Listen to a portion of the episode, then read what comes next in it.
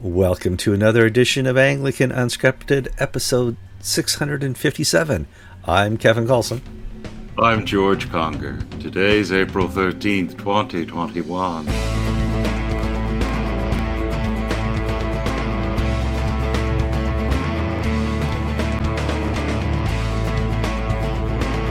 All right, welcome to another episode. We're glad you're here to watch us all the way through to the end. Before we get too far, it's best that I advise you now to like the program on Facebook or YouTube. If you have not subscribed yet, please subscribe. If you want to comment, please comment. Lots of comments last time on George's now infamous joke. And uh, subscribe, comment, comment, comment, comment. Oh, and if you're sick and tired of looking at our faces, we have a podcast. You will find the link in the show notes so you can watch us watch us to listen to us on your iPhone or Android device. George, how you doing? Obviously, I'm discombobulated and just uh, not talking straight sentences. I hope you can do better. Well, we've had excitement this week. We had a lightning strike at church during the 10:30 service, and it um, there was an arcing of light between a flash of electricity between the. Uh, uh, we have two down projectors on either side of the sanctuary that project downward the uh, screens for the service words, and and you could see light lightning shoot across from one to the other, and after the and all the power went out, and I finished. We finished the service uh, with the prayer books, and I went over to the par- to the office building, and all the power all the fuses were tripped and the power surge protectors were tripped and set everything back up again and found that um, all the office computers, the office photocopier, the sign that we have, electronic sign outdoors, uh, all were damaged or un- inoperative from the lightning. Um, so, Church Insurance Company of Vermont, here we come That's with right. a major claim. Big claim. Now, your church is pretty high up. You're uh, on the biggest hill in the county there, right? We no, Kevin. We are the highest church in Florida. Ah. We're the highest Episcopal church in Florida. I don't mean liturgically. I no, mean no. in elevation. yes, of course, liturgically. so yeah, yeah. I mean, lightning strikes in churches happen often. Uh, you get the steeples, you get the spheres and stuff like that. I, I don't hear it so much in uh, 1960s, 70s contemporary architecture, but uh, you know, one strike takes out a lot of electronics, and I certainly hope we can get you back online there. In fact, church lightning strikes are so common that it happened to myself back in the 1980s when I thought I was on the, the priest track or the pastor track, I, I was in a non liturgical church at the time. The uh, uh, pastor said, Kevin, would you like to give the uh, first service uh, Easter message for us? Sure, said 18 uh, year old Kevin, I would love to. And I wrote to, together, put a sermon together, and he helped me, and we're doing it great. And uh, service started. I got up on the lectern and about good two minutes in, as I'm comparing two what I thought great points, lightning hit the church. A fire started. The fire department was called. That, friends, was my last sermon. it was a sign that that probably wasn't my track. no, no kidding. All right, so George, let's move on to the the news here. Uh, not a lot. People are tired clergy like yourself from Easter. They're not getting into a lot of trouble, so we don't have a lot to report on. But I think the biggest story in Anglican.ink this week was nobody can agree, or at least the Orthodox and the rest of the world can't agree, when should Easter be. And I'm I'm biased in this. I think from my reading of Scripture, it should be really close to Passover. You know, and I'm seeing that the Russian Orthodox don't want that, George. And I'm like, you know, if we can't agree on Easter, we are not a good witness to the world that we know what we're talking about. Well, we could always just sort of pawn this off. Well, it's the Russians, of course. You say black, they say white. Um, well, part of it is exactly that. The uh, there's been a move within uh, the ecumenical movement to have an agreed date for Easter. The Orthodox have already gotten on board and are going to accept the Western date rather than the Julian date. In other words, uh, we used a calendar uh, that was basically adopted by Julius Caesar And under Pope Gregory in the Middle Ages, we moved to a different calendar that was more accurate. So we use the Gregorian calendar today in the West, uh, all, basically all around the world. The Copts have agreed to come over, and the Ecumenical Patriarch Bartholomew has uh, expressed interest of moving Easter to the uh, Western date. Well, that's enough for the Russians to say we're not even going to talk about it because the Russians are at war both literally and figuratively with the Ukrainians and the ecumenical patriarch about the independence of the Ukrainian Orthodox Church. The Russians think it should be part of the Russian church. The Ukrainians want it to be their own church. And I'm not going to get into the rights or wrongs of that because that's something that uh, is insolv- insolvable by Kevin and I. But in an interview, Metropolitan Hilarion uh, said that uh, no, this is not acceptable to the Russian Orthodox Church. No, we're not talking about it. Uh, this is from God, and we're not going to change uh, things according to the whims of man. I always have to wonder you know, uh, Putin, he's been in power now for at least a century. How much influence he has in all this? Does he call and say, no, we're not changing the calendar? If Putin said, yes, let's change the calendar, would the Russian church change the calendar? Should we be working yes. this through Putin and not through uh, the church? Well, one of the things, the American media is so poor in general. They don't do a good job reporting. They're more excited to talk about, more time is spent talking about baseball uh, whether or not it should be boycotted than the fact that last week the Russian military went on full mobilization. Mm-hmm. And the uh, Russian ICBM uh, fleet uh, of uh, has been put into field positions ready for firing. Why?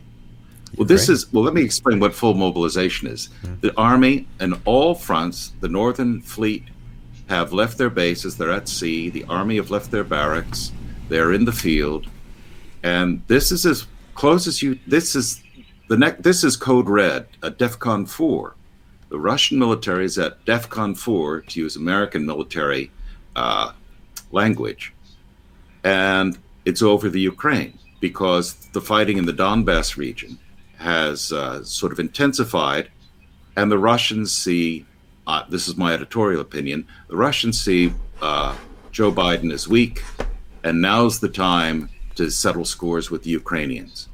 Either retake the Ukraine for the Russian Empire or install uh, somebody more favorable to Russia. And the army is uh, on the march. And do we hear anything about this in the New York Times? Well, no, you'll hear an occasional uh, Associated Press piece or something, or but instead we have the wokeness of the Chauvin trial and other things that have no real consequence to human history uh, this no, is Francis. You're, you're this could right. be August. This could be August 1914. Yeah, all well, over. They didn't they? They took uh, Crimea.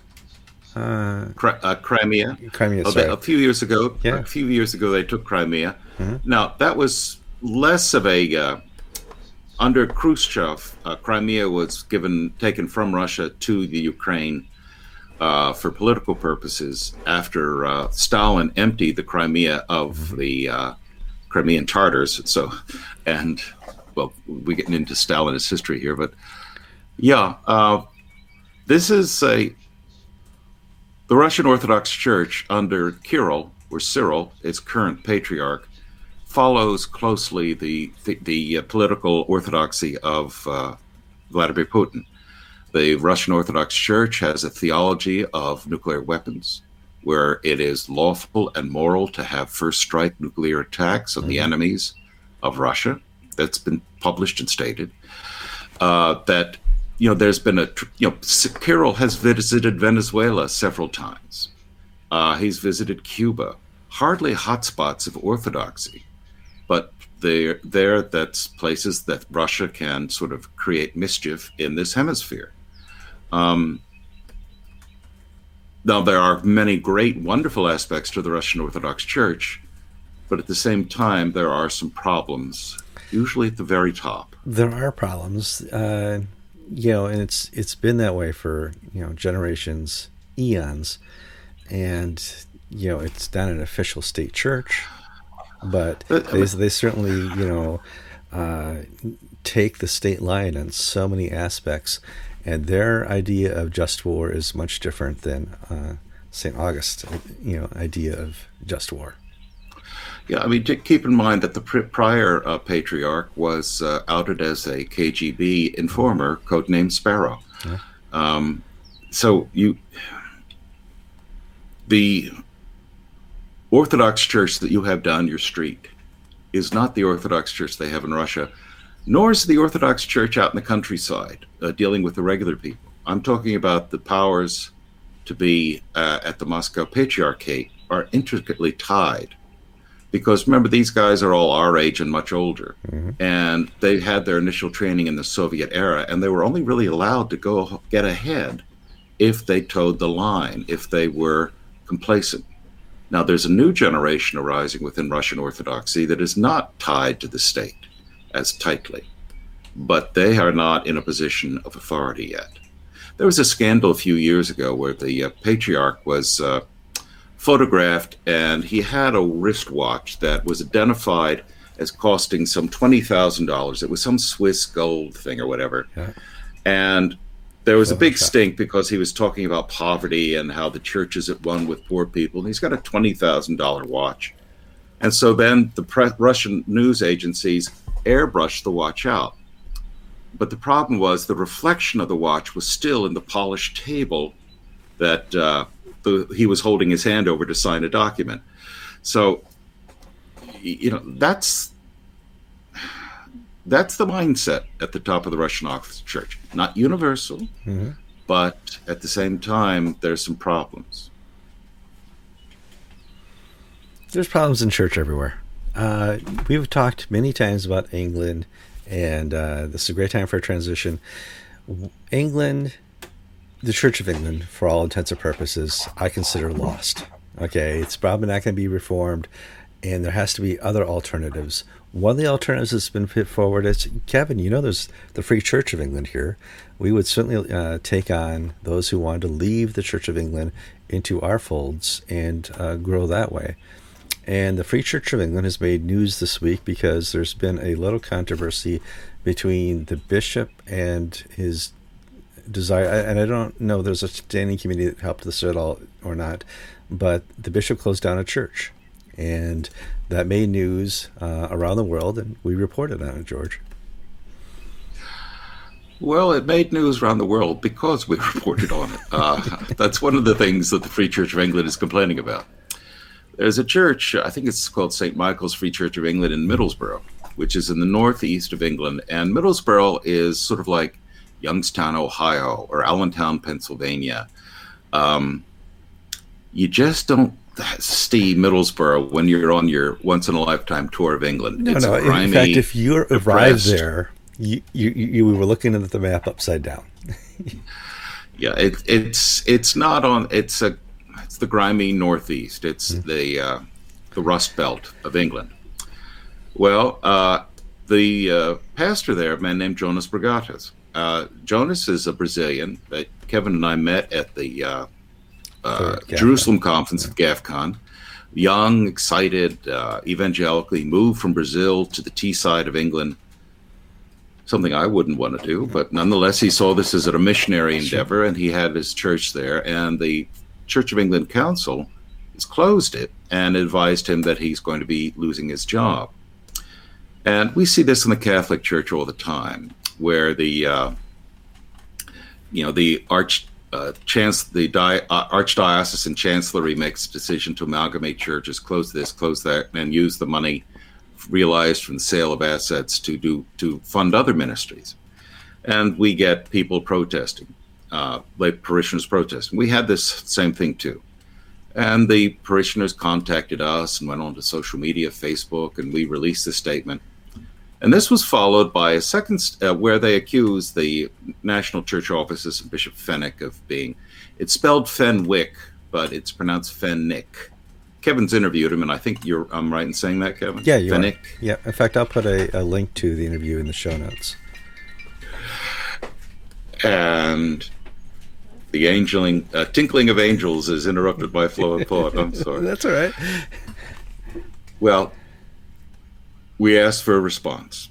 then the Brazilian wing of the Free Church of England announced they were going into broken communi- communion with the uh, Free Church of England and John Fenwick. They have a bishop, Joseph Rossello, I think his name is, mm-hmm. who's down there, and they're building churches left and right. And John Fenwick responded to me this weekend, uh, and I, I'm sorry, he's responded their time Monday, my time late Sunday, whatever. Mm-hmm. And I posted their statement. And on one level, it's the same old story of a diocese trying to rationalize and consolidate its assets for more effective use. But at the same time, the pushback is that this was done non pastorally and it was done arbitrarily and so on and so forth. And there's also a petition circulating um, among some Free Church of England clergy asking the Bishop John Fenwick to step down. Now, part of this is the occasion for bringing this all up is the St. Steve, St. Michael's flap, which for those involved is a major crisis, but it's something, it's a crisis we've seen repeated in many denominations across the, the United States. Uh, Bishop Spong of Newark was famous for shutting down churches and seizing their trust funds mm. uh, to spend on uh, his latest fad. The uh, Free Church of England under Bishop Fenwick has taken a trajectory like the Reformed Episcopal Church. It's moving away, its critics say, from its Reformed uh, Protestant traditions to a more Anglo Catholic ethos. That's certainly true for the uh, Reformed Episcopal Church, but it's also starting to be true for the for the Free Church of England, and that is causing a great deal of internal friction and whether or not it's true, I'm not in a position to say. But the, that is an accusation which has been denied.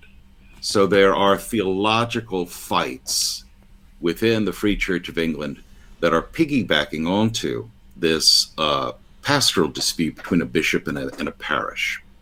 And you can read in detail the accusations on Anglican England from either side. It's not particularly edifying but it does show that uh, Satan is alive and at work and see, uh, sowing dissension within the church. Absolutely. It's not just about Easter. Uh, sometimes it's about keeping your diocese afloat. You know, it's one of those things we've seen. You and I have seen this many times in the last uh, twenty and thirty years. And uh, Ian Douglas from uh, Connecticut, the Bishop of Connecticut, is is retiring, and Connecticut is a great example of a once thriving Episcopal diocese uh, you know, almost 200 churches at one time. It's now just a, a skeleton of what it was because wrong decisions were made theologically and they weren't able to keep the churches full. And now there's just not much left of the diocese. And it, yeah, it, it's, it's, hard. I, I to... did my field placement at a church called Trinity St. Michael's, mm-hmm. and then uh, in uh, Bridgeport, uh, Bridge, uh, Fairfield. Fairfield, yeah. It's right on the suburbs of Bridgeport. And then I was uh, Laurie Thompson's seminary assistant. Laurie's now the dean of Trinity Seminary. Uh, further down the road in, uh, is it Trumbull? I think Trumbull. Uh, I was there for those three churches, in those two churches for three years.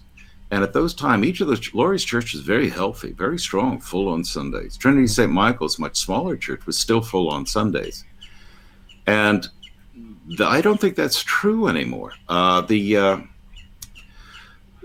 the culture of New England has changed. It's become harder, stonier soil. Uh, but at the same time, there's some independent churches that are just doing great, and they would suck out people from uh, the Episcopal churches who were all sort of alive and excited and wanted kids and evangelical sure. excitement. Yeah. They would go to these big independent churches, and the Episcopal Church responded by offering not Laurie Thompson, uh, but the majority of Episcopal churches would respond by offering watered down New York Times editorials. Uh, I had a friend who was uh, a curate at, uh, I think it was Christ Church in Greenwich, the big giant church where George Bush was reared yeah, that's, as a child. That's, yeah. At that time, there were like 2,000 people. I think they're like 450 now. Mm-hmm. And I think half of them are paid choir members. Uh, that's unkind. Um, the Darien, Connecticut. Uh, St. Paul's Darien is about you know is always on the verge of closing now. You know, it, so much has changed in in Connecticut. So Ian Douglas, I personally like as a person. Hmm. I think his theology and his politics are just dreadful. He, he's Very a dreadful. happy, proud socialist. Uh, let alone let's get into uh, discussion of uh, theology. Uh, he's a liberation theologian. He's, he's into a all, pure human secularist. You yeah. know, he would be an orthodox human secularist. But he's a lovely, decent guy. Nice guy. He's a nice guy. Nice guy. But the problem is that hasn't prevented a uh, wholesale. Now, maybe half the people in his churches have moved to Florida and now go to my church, and I don't know. maybe but, I don't know. I'm in Florida. But the, but the fire of uh, the fire that kept the the uh, Episcopal flame burning in Connecticut uh, is banking down very low right now. Mm. That's a shame. All right, this week we got an email from a viewer asking about enneagrams. Uh, clearly, he sees there's a danger and says, Kevin, George, is this something you see in the ACNA or the Episcopal Church? And what are your thoughts on it? And I wrote back right away, it's a fad. Uh, it's not a real good self assessment tool. And I've not seen it used widely in any way, shape, or form in the ACNA and even when I was in the Episcopal Church, I don't remember it being used as a, a way of self assessment. However, other people have other experiences, I, I, am sure. And we'll hear from George in a minute his, his experience. Is this the best way to find out about yourself? And I say, no, all these Briggs Myers and all these uh, enneagrams don't really work well. And I know that because I had a wonderful teacher in high school, and I don't remember if it was the sociology class or something like that where he said, Guys, tomorrow, uh, you may not know this about me, but I write horoscopes. And I want everybody to give me your birthday, give me your name, and I'll write a horoscope for you. And he showed up the next day, true to form, yellow piece of paper, and he gave me my horoscope. And I read it, and by golly, it was me. And it, it I, I was revealed in this thing. It told me how my future was going to be, at least for the next week. And it made a lot of sense. And then uh, a couple minutes later, says, "Okay, I want you to take your horoscope and hand it to the person behind you." I said, "Oh, I don't know. I don't want them to know about me, but whatever." Handed it to the student behind me, and uh, the student in front of me gave me their horoscope, and it was the same thing.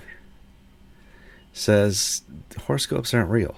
They're just using your mind to read into you, and you read into the, the, the subject that's on the page, and you adopt that as yourself. And that's how enneagrams work and that's how uh, all these self-assessments is you're trying to figure out yourself by using human tools. And i don't think that works george. It's uh, enneagram is now a fad within some uh, some episcopal churches. I've seen it there are mm-hmm. some acna churches there are a lot of i don't want to say a lot but there are some evangelical churches that have taken up this fad it's sort of stepping into the place that the Myers Briggs personality test once had. When I went through the uh, commissional ministry process 30 odd years ago, 30, 35 years ago, I had to take a Myers Briggs personality test, and I came back uh, ENTJ or something, and it was thrown back to me that we have no other ENTJs in the uh, ordination process. There must be something wrong with you. Well, and they were right. You know. They were right, but but uh, the Myers Briggs personality test is sort is based on Jungian archetypes, mm-hmm. and Jungian archetypes are are subjective and they're not scientifically testable. So they're they have the same validity, I believe, as these magazine things that my wife would read in Cosmopolitan when we were younger. Twelve steps to see if you have a healthy marriage, you know. Does your husband snore in bed? Does he spend large sums of money on women on Saturday nights and not beside yourself? You know, things like mm-hmm, that. Sure. Uh, the enneagram, you may have seen its symbol, and it has an institute out there that promotes it. It's a circle with nine numbers on the circumference. And there's a triangle within the circle that connects three of the numbers and then there's a hexagonal shape, a regular shape that connects the other six. And it has a passing uh, uh, look of the pentacle that you see it, in satanic it, service. It looks like a cultic it's symbol. a little, but so it looks a little odd and a look and the little red flags, but that's by association. Mm-hmm. And these, I'll read you the nine personality types. And in essence, what you do is you find yourself somewhere within this pentacle of you're a reformer, a helper, an achiever, an individualist, an investigator, a loyalist, the enthusiast, the challenger, and the peacemaker. And you can have primary and secondary characteristics. And through their system of testing, you find where you are on this, and it sort of gives you a sense of just like the Myers Briggs test. Uh, people, you know, my ENTJ uh, would tell me that I'm a hard charging executive with no. Uh, uh, no second thoughts or whatever and sure. stuff like that. Well, why why do I say this stuff? Why do I Kevin and I warn it off? Well, where did it come from? The Enneagram Institute, which is a you can find it on the website and you can get all the details you want about this. Uh, says that you know they can trace this way of thinking back to the Desert fathers or the or the or the Sufi spiritualist or the Kabbalah Jewish mysticism and it has other claims about where it came from. Well, actually, the first time that we can record it in history was in a Russian occultist named, uh, I'm sorry, in a, in a Greek American occultist named George Gurdjieff. And his disciple, P.D. Uspensky, came up with the, the language, and it was then taken by a fellow named Oscar Ichazo.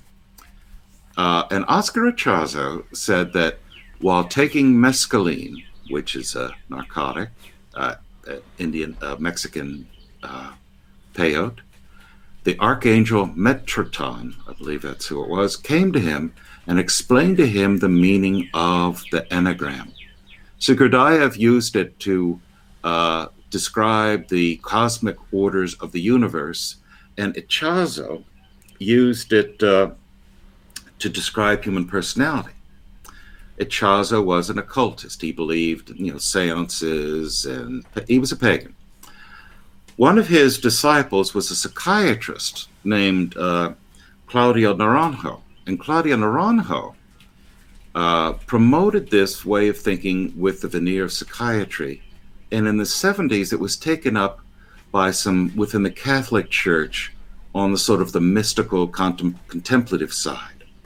And there it resided for a number of years until it broke into Protestantism about five, ten years ago. And because it came out of Catholicism, people thought, well, this must be like Cursillo, which came out of Catholicism. Sure. was a good thing. Mm-hmm. And so there's some evangelicals and some members of the ACNA who really just love it because it's a simple classification tool that helps people understand who they are it's much more myers-briggs been around for so long and people have now figured out myers-briggs doesn't work and these people who support it within the church say it helps you find an awareness of yourself self-understanding self-actualization self-realization i say my opinion is that so, that this is satanic now that doesn't mean it is satanic in the way that pornography is satanic mm-hmm. or uh, Ouija boards are satanic. You can play the Ouija board game once when you're 14 years old at a party. You can read a dirty magazine once or twice. But if you make it a habit of it, it opens up your soul to the work of the devil. You become addicted to pornography. You basically addict yourselves to trying to connect with the spirit world in Enneagram, you're allowing the spirit world of Claudio Ichazo and uh, George Gurdjieff to direct your Christian life and witness. And you can't use demons because this is how it is described by its authors. Now, its supporters will say, well, we've baptized it, we've Christianized it, we've taken out the demonology. Perhaps. But I just say you know, buy Cosmopolitan magazine and take the 12 steps to being a better housewife rather than spend the money on enneagrams. Well, you it's said really, you, you, you said you can read pornography once or twice. I said you, can be exposed to it and walk away from it without the addiction. Mm-hmm. Um, you know, lots of kids uh, end up in you know uh, somebody's basement and somebody brings out the I remember back in the it must be seventies now. Somebody brought out a Playboy, and I walked away. No big deal, you know. But there's so many people. That, well, you just read the articles, Kevin. You didn't actually look at. the I didn't. I didn't. I wasn't there long enough to even know there were articles, but it was it was sort of the joke through the high school, and so you know you can be exposed to this and not go astray. Um, but why expose yourself to something that's not really beneficial? And uh, that's where I am on this. You know, is it really a good tool? I don't see. I don't see a purpose to it because my self-assessment comes through Scripture. My spiritual mm-hmm. assessment comes through Scripture, and uh, thankfully the the Holy Spirit, and thankfully uh, encouragement amongst other brothers and sisters in Christ in worship. I don't get my identity from Enneagrams, Myers Briggs, or any other self assessment, including my horoscope, which was so darn accurate. You know, mm. so yeah. See, it's the modern phenomena of wanting shortcuts. Mm-hmm. Um, the path towards holiness, if you want to use a Wesleyan expression, or climbing uh, Mount Carmel, to take it from St. John of the Cross, are lifelong journeys towards union uh, with God in this lifetime. And thinking that this is modern 20, 20th, 21st century America, and that we can find something like the internet that will connect us immediately and give us the answer, then we can go back to watching HGTV. Um, it doesn't work that way. Your faith life is a progressive accumulation of wisdom, of successes and failures, of basically stripping away your uh, brokenness and sinfulness, and until you come to a place where you tend totally stand totally naked before God, and even then you realize that you need His love, His blood to save you because you can't do it by yourself. Hmm. And then Enneagram is a form of the doctrine of works, that by having these tools, you can short circuit the process of uh, sanctification. So, friends, um, you do it once, you do it twice, you do it as part of a work assessment, it's not going to be any big deal. But if you start thinking that this is the path that you can use to get closer to God, it is a path, but it takes you farther from God, not closer to God. Just like opinion. pornography. Very good, George. Way to bring it all around. Um, closing story Why is England going all crazy over the death of Prince Philip? And uh, why is some people in the church making him almost saint like? And I somebody asked me this week, and my response is he was such a long term royal, like the Queen, that most people in England, that's all they know is, you know, Prince Philip. They, there's no other royals. There's no other queen for certain. Their whole life they know this. I don't have any trouble if they go way over the top, uh, praising uh, uh, his spiritual life, his physical life, his royalness, his uh, affinity and love and tradition with Queen Mary, uh, Queen Mary, Queen Elizabeth. Uh, it, it's fine. There's nothing wrong with that because it, it, would be like it, probably a hundred years of Ronald Reagan. in America, we would certainly be over the top with something like that. So I have no trouble with uh, uh, people going over the top with the death of Prince Philip, including the Church of England. Um, at least they have an opinion on something, George. Well, I'd much rather have them. I'd much rather read stories about tributes from the bishops to the Church of England than plans to ensure that so much of a percentage of new clergy are minorities or women or mm-hmm. people of you know this or that or the other persuasion. Um, it's a it's a wonderful break from wokeness. It is now using my amateur psychology skills. I would say that uh, Philip. Uh, stands in such contrast to his son Charles, who stands in such contrast to his son uh, Harry, that uh, you see sort of the decline of the species, uh, father to son to grandson. Uh, William may turn things around. He certainly right, seems yeah. to have a promising yeah. start. But, you know, this is the last, if you will, of the, in America, we call them the greatest generation, the war mm-hmm. generation, that, that generation who uh, served and fought and, you know, did not have that narcissism Uh, some of them did, of course, but Of course, yeah. as a culture, uh, you know, for instance, my grandfather's youngest brother, Peter, just died uh, this past week, Peter Bunger. And Peter was 19, 18, 19 when he went ashore at D Day on the second day with the Pennsylvania Division and fought across Europe and took part in the battle for the Hurtgen Forest and all this stuff. And, uh, you know, he never really told stories about stuff like this other than to say that, you know, he went out, got married, had a family, had a productive life, and loved this country and personified dignity, honor, courage in my little mind. Mhm. And in and in Prince Philip's case, I think he, you know, served in the war. Uh, Gavin Ashenden, our uh, former partner on this show, his father served in the Royal Navy. They were shipmates uh, in the uh, North Amer- North Atlantic convoys together. And Gavin's father would say that Philip really was a man's man. He was a wonderful fellow. Man's man who got married to Queen Elizabeth knowing that he would always be in her shadow. Wow. You know, it, nowadays men are supposed to be that progressive that they would always be in the shadow of their wives. Back then, that was not the the time honored thing to do. So, uh, you know, three cheers to uh, Prince Philip, and uh, if uh, um, the church wants to go all gaga at this time for Prince Philip, I have no problem with it. He was a lifetime person who, uh, thanks, Kat, who at no point uh, uh, has any controversy that we're talking about in, in his life. You know, he never let the Queen down. Good for him.